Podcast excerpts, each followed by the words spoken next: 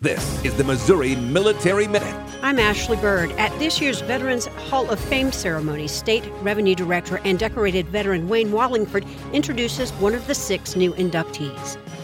Jack Matthews was drafted into the U.S. Army out of Bloomfield, Missouri. He served during World War II as a heavy truck driver with the 314th and 18th Infantry Regiments.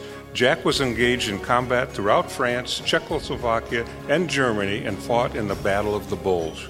He earned a combat infantry badge and a Bronze Star. Upon separation, Jack spent his career giving Missouri veterans and their families a hand up.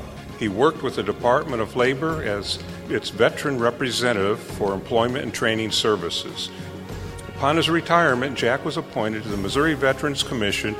He was the driving force in the establishment of five veteran cemeteries throughout Missouri